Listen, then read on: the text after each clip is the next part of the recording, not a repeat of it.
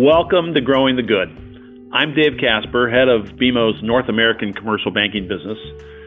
We're working with our customers to help them through this incredibly volatile time. They're stepping up in so many ways, helping to keep commerce moving and keep people safe. I have the pleasure of speaking with a number of CEOs running businesses in a variety of industries, hearing their personal stories about the challenges they're facing and some of the very innovative ways they've adapted in these uncertain times. Today I'm speaking with Eddie Opler, CEO and owner of World's Finest Chocolate, based in Chicago, Illinois. Welcome, Eddie. Thanks for joining me today. Absolutely. Thanks, Dave. World's Finest has a really long history manufacturing chocolate and supporting the schools and the youth organizations. For some of the people that are listening, can you give a little bit more info about your organization, the products, and your mission? Yes, World's Finest Chocolate has been around. We're celebrating our 80th year. We're largely known for the products that kids sell for raising funds for schools and youth athletics, uh, churches, and things like that. Ours are the chocolate bars that are the white bars with the silver foil. We've been focused largely on that until now. But fundraising is about 80% of what we do. And that's been kind of the core mission for us and, and it sort of flows through through the DNA of World's Finest is helping people raise money. Last year we sold about 250, 260 million chocolate bars in the United States to help people raise money, and they raised uh, close to 150 million dollars. So it's kind of a a great place to be. We make chocolate, and we think we make great chocolate, and uh, beyond that, we get to help people do the things that that they want to do with their kids. Eddie, you do make great chocolate, and uh, the best thing about it is when you buy one of those on the street, you get to eat it and you feel good about it. So uh, let me uh, ask you though, you've been in business for a long time, but this uh, COVID has caused you to pivot a little bit in your fundraising efforts. You know, we were middle of March, like everybody else, when uh, things really started to unravel for our traditional business, which has been through the schools largely across the United States and Canada. And uh, when everything ground to a halt very quickly and suddenly uh, in the middle of March, our business basically went from, you know, running at 120% of prior year to negative.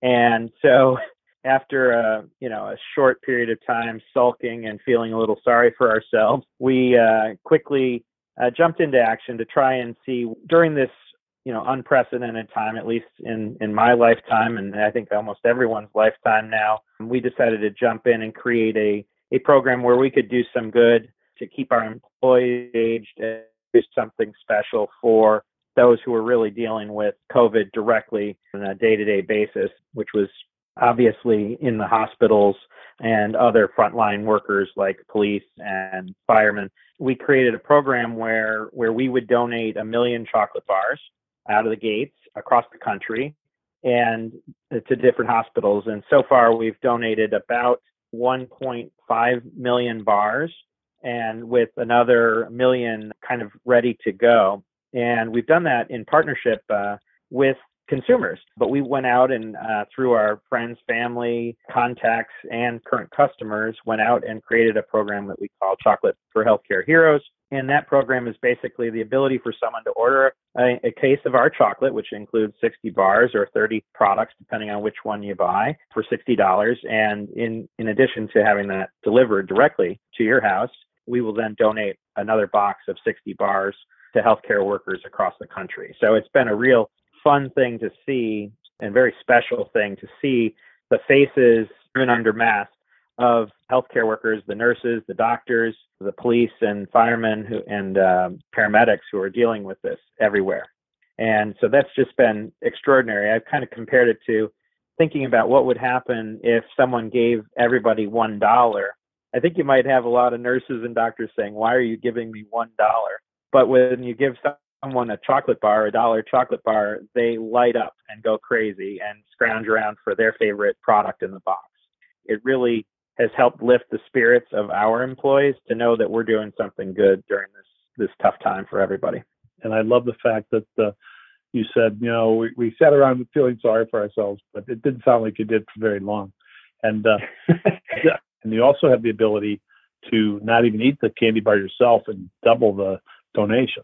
So uh, that, that's exactly right. Yes, about about half of our uh, people who have gone on to help have done exactly that, which is just to say, instead of it coming to me while I'm sitting at home uh, needing to eat a little bit better, I'm going to send out uh, 120 bars instead of just 60. That's been a a positive as well to have that option for folks and and and really people have jumped in and it's been been a great success and and something again we're trying to you know keep the wheels turning get our employees uh, back to work and feeling forward momentum when otherwise it would be uh, pretty much ground to a halt so i mean we set out a, a big bar to to eventually give up to 10 million chocolate bars uh, away. That's the goal. And you know, like I said, probably by the end of the next few weeks, we will have donated about two and a half million, and then we'll just keep plugging along as things go, and um, you know, get to get to that number. And um, it's really just uh, been inspiring. I, I've been to maybe eight or ten drop-offs myself at hospitals around Chicagoland, and it's extraordinary what a little chocolate bar can do to raise the spirits and just give people a respite in in an otherwise uh, hectic and challenging time. Thanks for doing it. Thanks for taking a few minutes to do this, and uh, hopefully we'll see you somewhere soon, other than uh, let's, on a Zoom let's call. hope in in person. Exactly. Uh, I look forward to that day when we can uh, shake each other's hands again and see each other in person, without a doubt. Thanks a lot, Eddie. You bet. Thanks, Dave. Talk to you soon. Bye.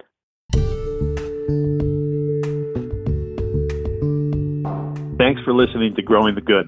I hope you'll join me again for another conversation. Until then, stay safe.